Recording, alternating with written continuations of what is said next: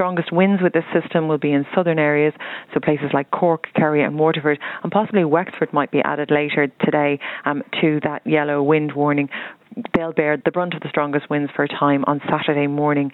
So likely to be some impacts from falling branches and or trees, and perhaps uh, damage to temporary outdoor structures in these areas. So take care if you're out and about.